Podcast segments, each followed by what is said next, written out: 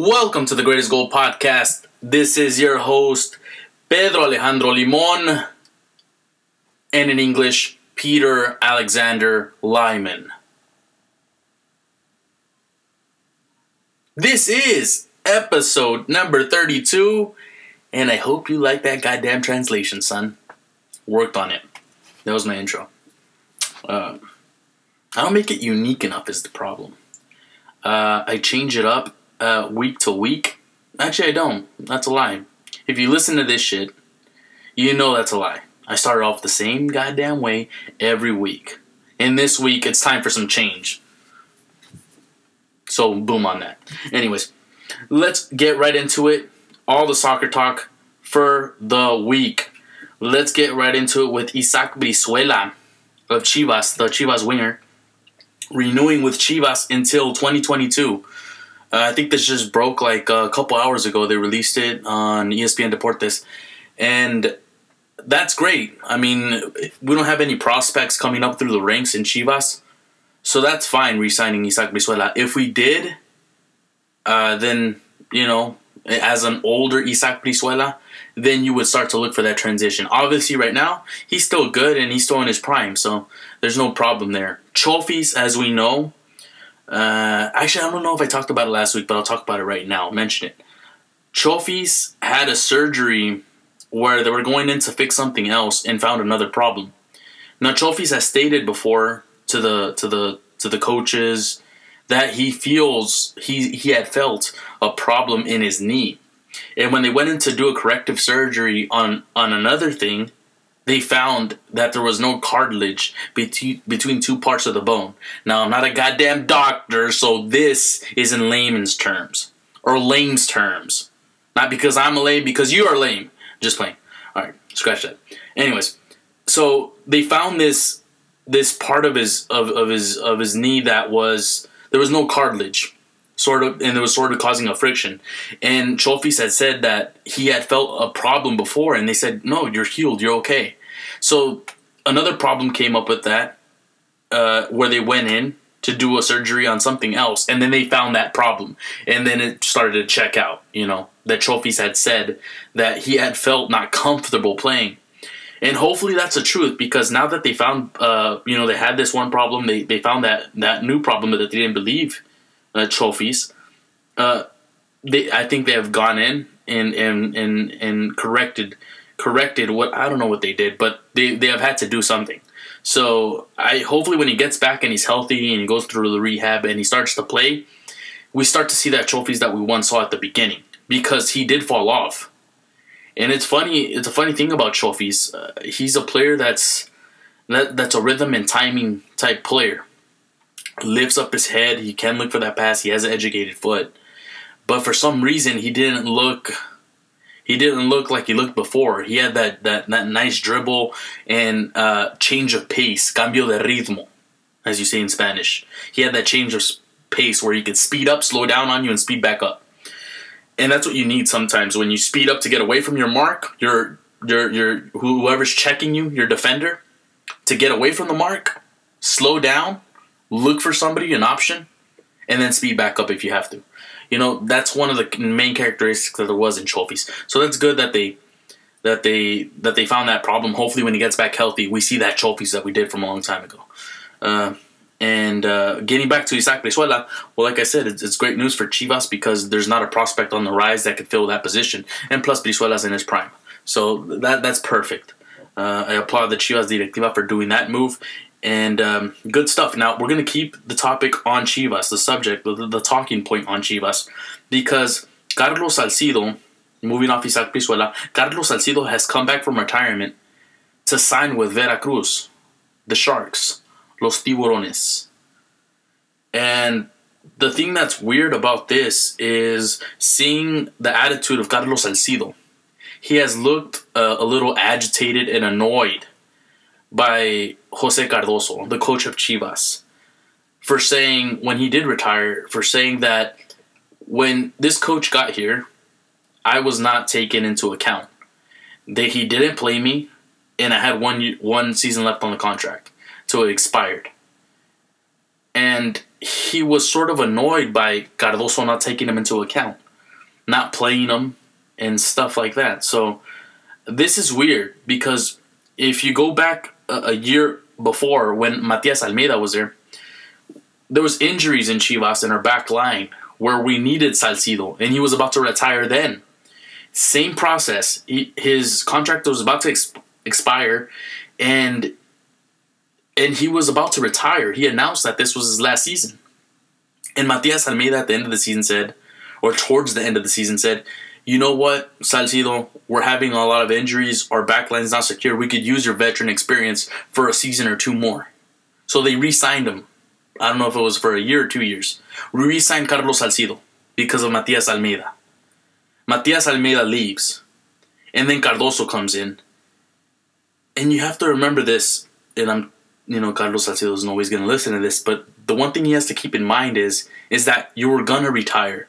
You were already not taken into account by Matias Almeyda. You were taken into account by Matias Almeyda. Sounds like a contradiction, but you were taken back into account because we had injuries and we were weak in those positions. Where he was multi-functional, he could work as a lateral center back or even a mid- defensive midfielder, which I don't like him there. But anyways, he's multifunctional. And that's the reason Salcido stayed and re signed with Chivas. Now, when Cardozo came in, you started off where you were going to end off with Almeyda. And I don't know why he's so pissed off at Cardozo if that same outcome was going to happen with Almeyda. The only difference is Almeyda saw that there was a shortage of players, people that were getting injured and whatnot. So that's why he got considered again because we already had him. All we had to do was convince him to resign for another season or so.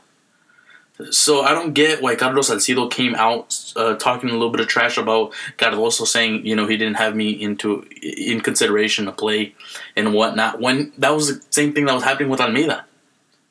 You know, it's just it's weird to see Carlos Salcido uh, get annoyed by Cardozo when that same thing under Cardozo was happening with Almeyda.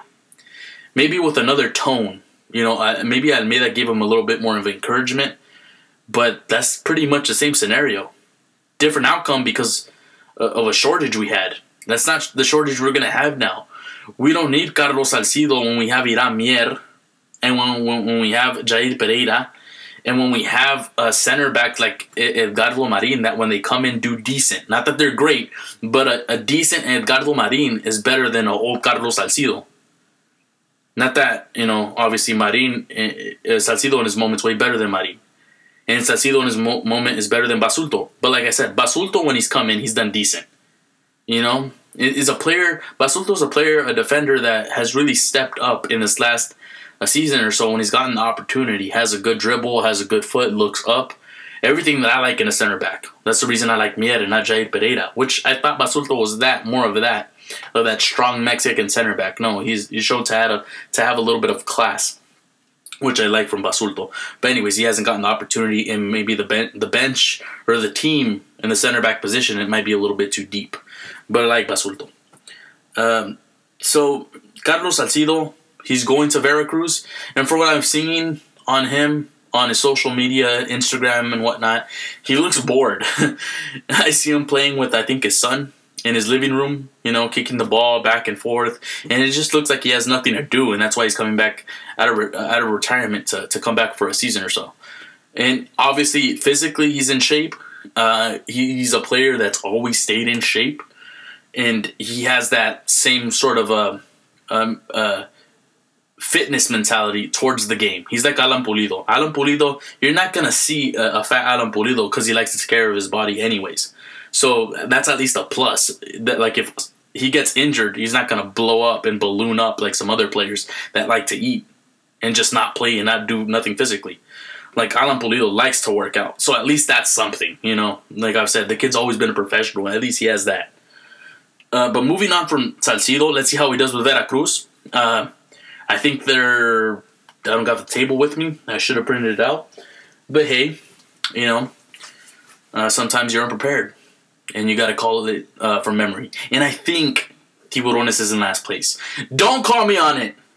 Do not call me on it. But I think they're in last place.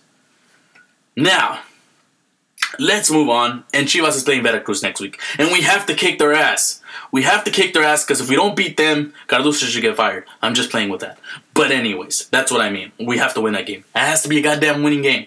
If we don't win that game, shit, I'm gonna return my Chivas jersey. That's a lie. I am gonna return the jersey. I just bought a Chivas jersey from Soccer Local, um, a jersey shop over here that they have uh, uh, three or four blocks away from me, and it's a size too small. So I need to go return that after this podcast. Uh, I need to go get that goddamn jersey. I'm gonna upload a video, and i need that goddamn jersey to fit perfectly. Now, I don't know why I went off on that, right? Um, like I said, Carlos Salcido, let's see what he could do. You know, he he hadn't played uh, or has any rhythm. So you know, we're three games in, and everybody's gotten into their to their rhythm, and he's not done nothing, and he hasn't had a preseason with Veracruz. So let's see how he gets there. I expect him to be fit because he's a fit guy, but not to be in rhythm footballistically. So let's see what he where he's at. Now let's switch on to Miguel Layun. This is the news of the day.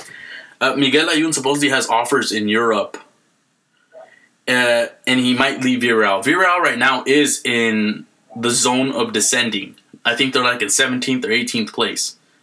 You know, around there. They're in the last three seeds to, to, to descend into the second division. And I think Layun has been playing so so. He's been, you know, he has some minutes. He's not a starter, but he has some minutes and, and then he gets benched. But he's getting minutes. So he shouldn't be in, in terrible uh, uh, shape footballistically. Um, so Miguel Layun, the rumor is that he's going to Monterrey. He's close to signing with Rayados. So I think if he comes back to Mexico, it's perfectly fine. No problem. I think all these players that go to Europe aspire to go to a Real Madrid or Barcelona. But once that, or a good Champions League team to, to do damage, a Porto even, you know, um, a, a, a Valencia, or I'm not saying I don't know where Valencia's at, but for a team that's in the top five in Spain, for a team that's in the top five in England, a team that's in the top five in Italy, you go to those type of teams to play at a high level and to hopefully compete in a Champions or an Europa League. But if you don't make it to those positions and you're already an older player that's not going to get there, just come back to Mexico. I think the ideal situation that a young player, a young Mexican player wants is to go and reach those levels. But once you don't, you don't reach those levels, there's no shame. You know, you made it, but not the way you had hoped for. So just come back to Mexico. And I think if Layun, if these rumors are true that Layun's going to sign with Rayados, I think that's perfectly fine.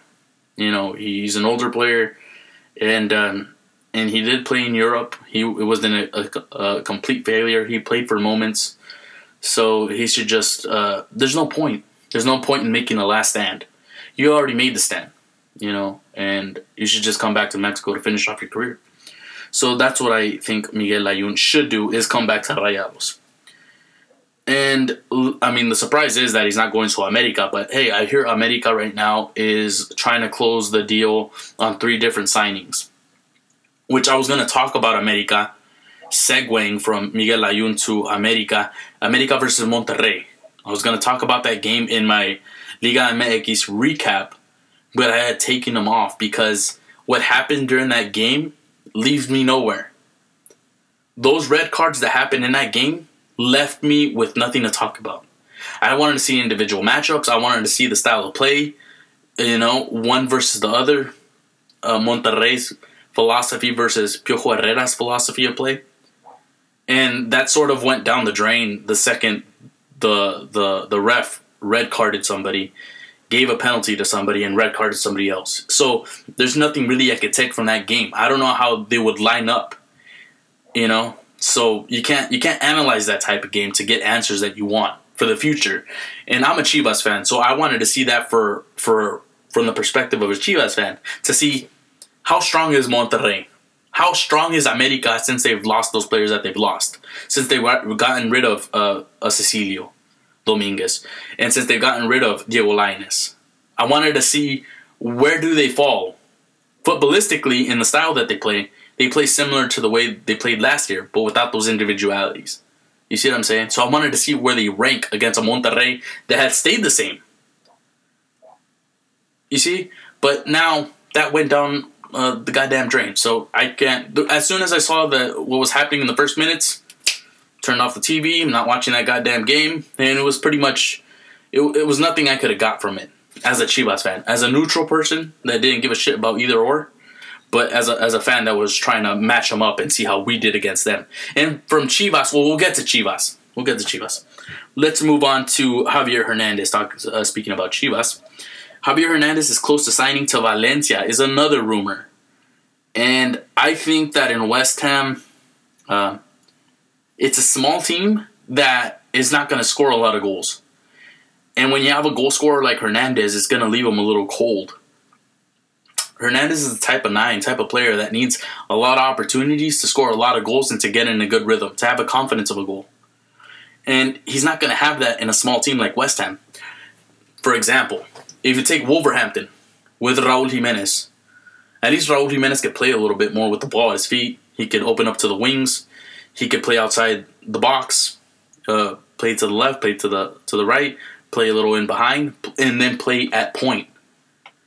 But my my point is this: that Wolverhampton, with Jimenez being on a hot streak, is only going to score 15, you know, uh, and 15 to 16, 18 goals this season. Not because he can't score more, but because the team that he has is so limited in attack. So they're not gonna. He's not gonna have a, a breakout 30 goals with with um with uh with Wolverhampton. He would have to be at a Chelsea to score that amount of goals because Wolves is so weak offensively. It's not gonna happen. And that's what I mean with Hernandez. That was such a bad move to make was to West Ham was because it's a small team that's not gonna attack a lot. And West Ham is obviously uh, obviously knows that Hernandez is price has gone down because he's been injured and he hasn't been consistent in that team.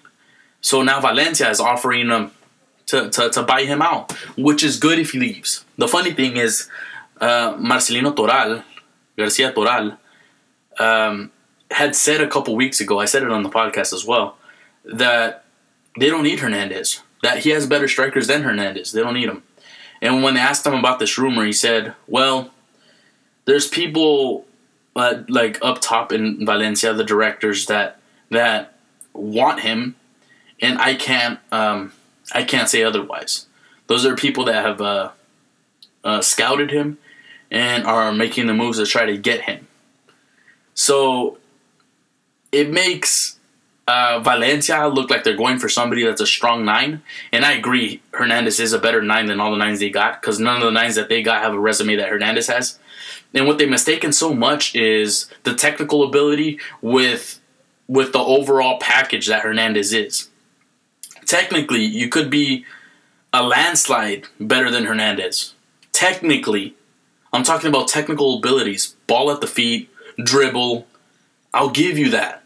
But what Hernandez does in mentality, uh, uh, the speed and the mental, um, the way he thinks so quickly, and his reaction and his movement uh, off the ball, it's at such a high level that he scores that much amount of goals when he when he has the confidence of a goal.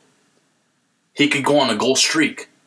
And with all that technical abilities that all these other players have, like if you name me a, a Benzema, he's not going to score that much goals. Even though he's technically, with the ball at his feet, a landslide better. Hernandez is more prolific. So, and I'm not saying that Benzema, uh, that, that Hernandez is better than Benzema. I'm just saying that Hernandez is more of a goal scorer than Benzema is more of a goal scorer.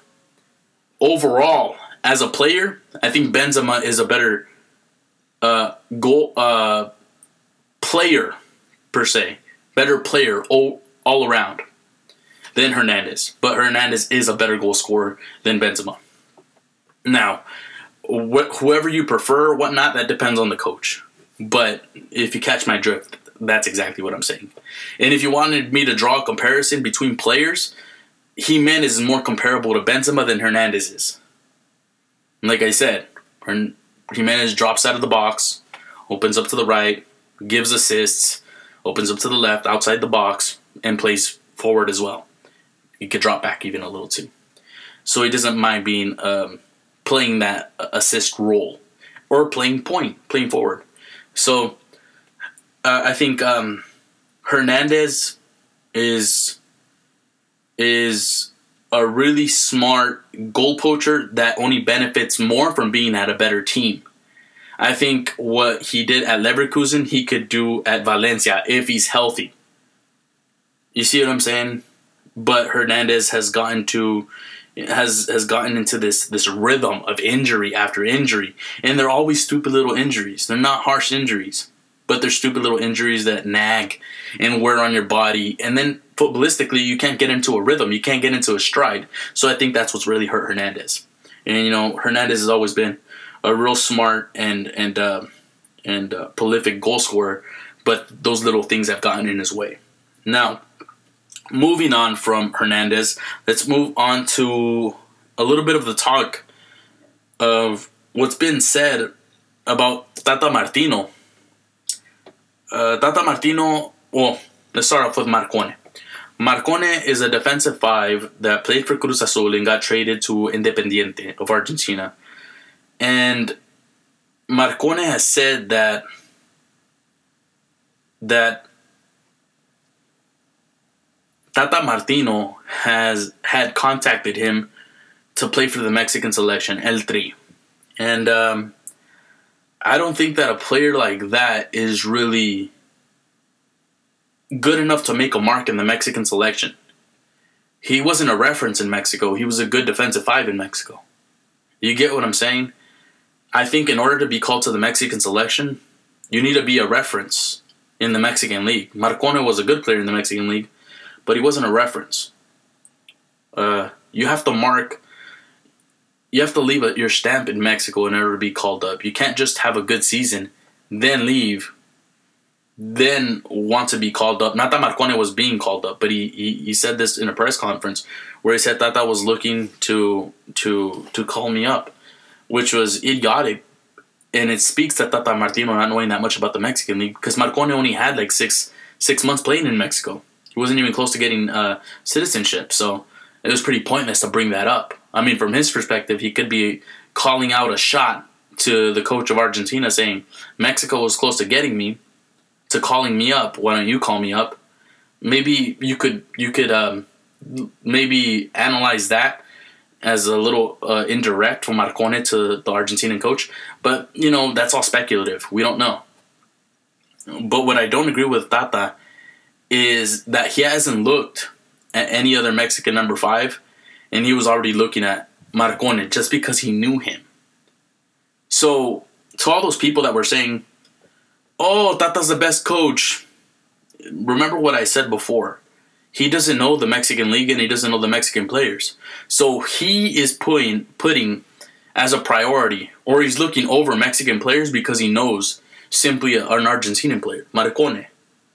So he never knew if there was a player better than Marcone. He just said, "Oh, I know Marcone," and that's what I meant with he's gonna have to play catch up, and that's a disadvantage in in in, in Mexico. Which, if you would have had a Mexican coach, or at least an Argentinian coach that had coached in Mexico, like a Turco Mohamed, he wouldn't have that problem. He would have known right away, oh, the, the Mexican fives, who, who's been here long enough if he is uh, naturalized. You know, who has the Mexican citizenship that could play for the Mexican selection? Turco would have known. Tata did it. And that was my point before, that Tata's to have to play catch up a lot.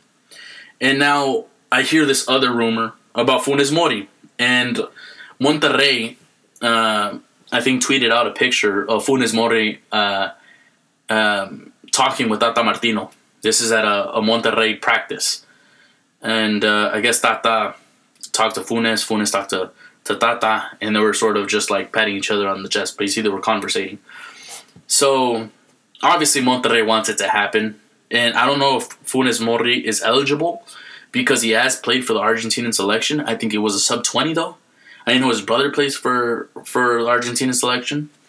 He's a center back, but I don't know if Funes is eligible.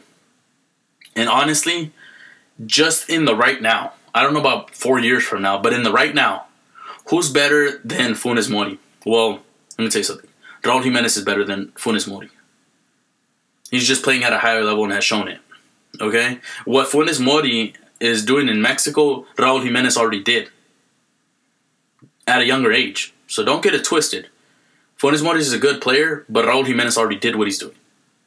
He, he, he was already uh, one of the top goal scorers in Mexico and at a younger age. So this is not nothing to bash Funes Mori, but who else is he competing with? Especially in the way that Tata plays a 4 3 3. He could play with a 9, a real 9, or a 9 that likes to come out of the box. You know, sort of uh, play outside to the wings and outside the box. I, I don't see Tata really liking a Hernandez type. I would like him. I, I personally think that he would prefer a Raul Jimenez or a Carlos Vela. Yes, and as a 9 because he only plays a 4-3-3 and you have to play with a 9 like that. It, you, you, know, you're not going to see Hernandez off to the wing, but he, if Hernandez does play, you're only going to see him at, at forward. So I don't see where Funes Mori fits into the game. You know, Carlos Vela's better than him, and Jimenez is better than him. So where do you put Funes? On the bench? do you open do you do you put Funes Mori second to Raul Jimenez and you open up um, Carlos Vela to the wing? Where where do you leave Lozano and where do you leave Tecatito?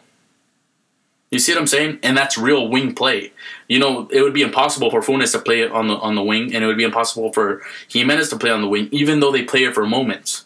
It's not the same thing, like I said before. It's not the same thing playing there for moments and playing there statically the whole 90 minutes.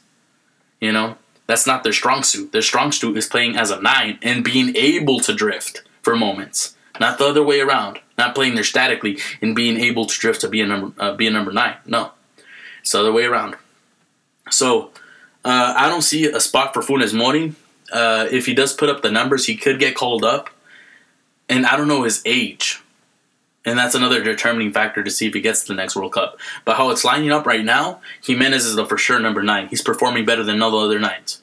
Lozano for sure is in the left or the right spot.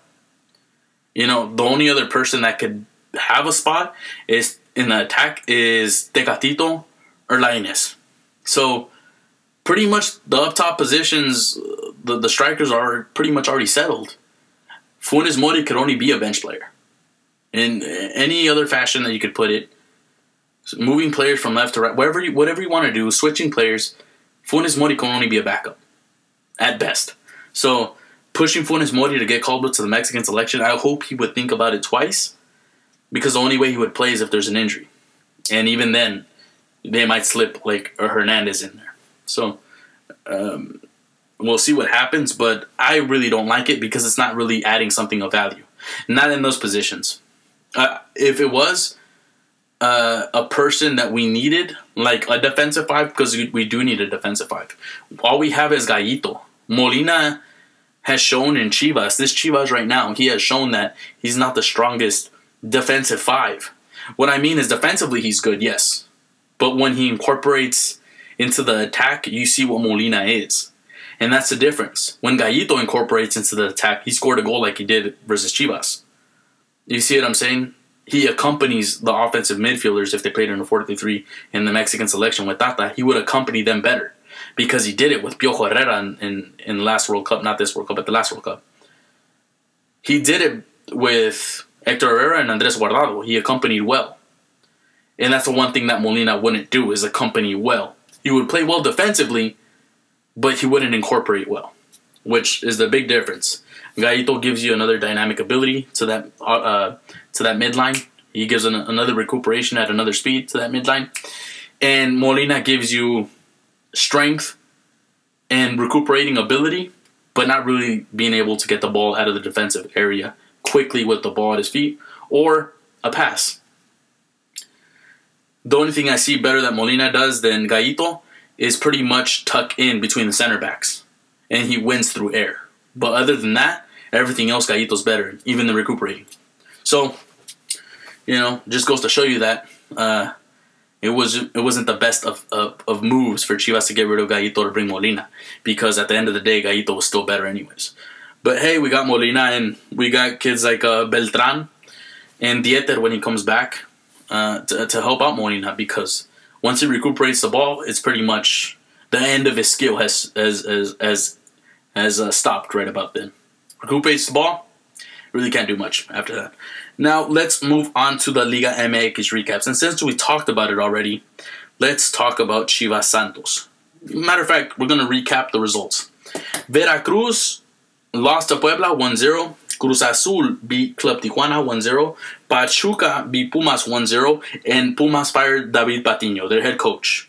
And uh, uh, Marioni is going to go to Pumas UNAM. So he's going to be the new head coach. Uh, Mexican legend, uh, Argentinian, but Mexican legend, played in Mexico. Toluca lost to Tigres 1 0. Santos beat Chivas 1 0. Atlas beat Lobos 3 1. Monterrey upset Club America 3 2. And we already talked about a little bit about the game, the circumstances and whatnot. Necaxa tied Monarca 0 0. And Querétaro lost to León 4 0. And Macias Macias, my my favorite number nine, the one that I said I like the most out of all the Chivas strikers, scored two goals. You know, so uh, just goes to show you that uh, sometimes uh, you just have a good eye for the game. God damn it. Anyways, let's move on to Chivas Santos to recap the game of the freaking week, son. Chivas um, come out. Cardozo comes out, lines up a 5 3 2. He abandoned his 4 4 2 formation and played a 5 3 2.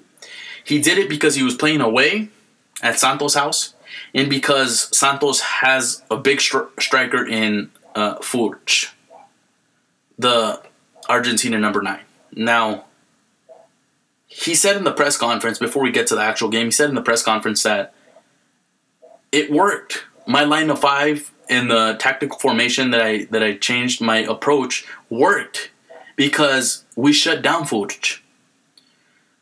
Yeah, but and I say this to Cardozo, but you didn't see if it worked offensively. Defensively, it worked because you did lock down Furch, but offensively, you made your strikers and your attackers uncomfortable in their attack. You know, he put Beltran as an offensive mid, which he could do. He put uh, Brizuela as another offensive mid. Brizuela's quietest game was this game because I'm not sure Brizuela knew what to do. But he was another offensive mid. And then he put uh, Pulido and Vega up top. Now, when we attacked, uh, the Chivas team did not look comfortable and they didn't have an idea of how to attack. They were just going by inertia. It didn't look like anything was planned. It was just more, let's see how we play. So you could see that the team offensively needed work. And defensively, yes, they did, did, did shut down Furch. But I think Pereira in that line of four still would have shut down Furch because it was one on one the whole game. It's not like they were going two on one and he had a you know a back three of Marin, Mier, and Pereira. It wasn't like it was two on Furch. It was one on Furch. It was generally Jair Pereira guarding Furch. He was the one checking him. So I don't know why it was necessary to change to a line of five for one guy to check him. We weren't pl- playing Furch in zone. Furch is not Zlatan Ibrahimovic. Furch is Furch. And we changed to a line of five because of Furch. That, that shit's embarrassing. Now, to Cardozo, like I said, defensively it worked because you locked down Furch, even though they scored from the outside with Gallito, ex Chivas player. But offensively, it did not work because this Chivas team did not know how to attack with that 3 2, that midfield and that attack. You know, Vega and Pulido were were trying to find an opportunity. We're dropping back uh, more than normal because that midline really knows how to have to play in that position. And Beltran is not an offensive mid. He's a mixed uh, number five. He's he's a midfielder that could incorporate, that could play as a, a doble contención, a double midfield, uh, a defensive mid. I don't know about the the a, complete defensive mid by himself, but he could play with somebody else, paired up, you know, in, in a four four two. He could be that second but I don't think he he could play as a defensive five, and that's a player that's mixed. That's a player that could do one or two things. I mean, two two or three things, and that's a mixto. Uh, similar to like Jonathan Dos Santos. Jonathan Dos Santos is a mixto. An offensive mid is more of a player that can incorporate into the attack and be harmful to the defense, either by shooting a goal or passing. But your offensive mids, so you could get a general idea, would be at your elite level, would be your Paul Pogba. You see what I'm saying? That's not Beltran. Beltran is more of a technical, technical, uh, technical passer. You know that incorporates well, but he's not. He's not in Mexico. If you want to give me a, a, another reference, a Gullit Peña in his moment with Leon. You know, I think Gullit Peña had like 30 goals in Mexico with Leon that player that constantly incorporates into the attack. That's not him. That's more of your even Hector Herrera. You know what I'm saying? That's not Beltran. Beltran is more uh, uh, more of a passer, playmaker that can incorporate. But see, there's a difference between incorporating for moments and then doing it consistently and being an offensive mid. He's not an offensive mid. He's a mixed mid that could do a couple, to, like I said, two to three things, and that's Beltran. But don't and then if you switched over to Brizuela, which was the other offensive mid that he put in that five three, that three, Brizuela is a more of an offensive player that doesn't like to sacrifice for the team. I mean, he can sacrifice for the team, but there's a difference between being told to do it and being good at it. And Brizuela was doing it because that was the instructions, but that's not something he knows how to do. That's more basically like this. Molina's the defensive number five. If we would have had the old Chivas on Matias Almeyda, you could put Pizarro on the left side and Orbelin on the right side. That's how you play in that 5 3 2. Because Pizarro is going to have the ability to go and incorporate and come back and defend and do it the whole 90 minutes. And Orbelin as well. And help Molina come out of the back and, and incorporate into the attack. And that's not Brizuela and Beltran. Beltran is more static stays more in that area. He doesn't have that come and go like like Pizarro has, like Hector Herrera has, like Andres Guardado has. He's more static. And Brizuela doesn't have that for more that he, he can be told to do it. He's not going to do it at a great level. And Orbelin has that. You see what I'm saying? So those were things that Cardozo failed to recognize. And wow, yes, it worked defensively, it did not work offensively because he disrupted the harmony and the way they were playing offensively. Which you got to remember, Chivas didn't score. So I don't know how you could say it worked. Yeah, it worked because you stopped Furch, but they still scored because Gallito shot from outside, and it didn't work offensively because our our attack was was not used to that form of attacking, especially with those players. At least if you're going to try, you need practice. We only had one week. So we switched in one week from a 4 4 2 where we were winning. And I'm not sure if uh, Cardozo realized this, but he wanted to show off. Personally, I think he wanted to show off for Tata Martino because I, I think he knew he was going to show up to the game. And what ended up happening was it, it backfired in his face you know, he switched, and I'm not sure if he realized, but we had already played tougher teams in a 4 4 2 than Santos. We had just beat Toluca, where when they play a 4 4 2 and we play a 4 4 2. When you play a 4 4 2, when it's for matching formations against each other, it's a tactical 1v1 on all parts of the field. If I got a 4 4 2 and they got a 4 4 2, it's 1v1 on all parts of the field basically when they got matching formations. When it's not like that, it's when the formations changes. If we're playing a 5-3-2 versus a, a 4-4-2, different men have to pick up different people in different sectors. You see what I'm saying? And in a 4-4-2, it's pretty pretty heads up. My 4-4-2 heads up against your 4-4-2 in the same positions, and it's going to be the, the same thing every game. And we're just going to find out who's better individually. And we did that versus Toluca. We won. We did that versus Cruz Azul, the sub champion. We won. And then we play Santos and we changed. That was the stupidest thing I've ever seen by Cardozo. Anyways, I don't want to go off on a tangent, but I just might. Or I just did. Drinking a little energy drink. Anyways, that was um, episode number 32 of The Greatest Goal and I'll be back next week, son. Mondays, preferably, son. You feel me, son? Okay, that was that was too much. Mm, you know, that's that's Urban PD podcast right there. That's Urban PD podcast, brah. All right, I'll stop. Anyways, thank you for listening to episode 32 of the Greatest Goal podcast, and later.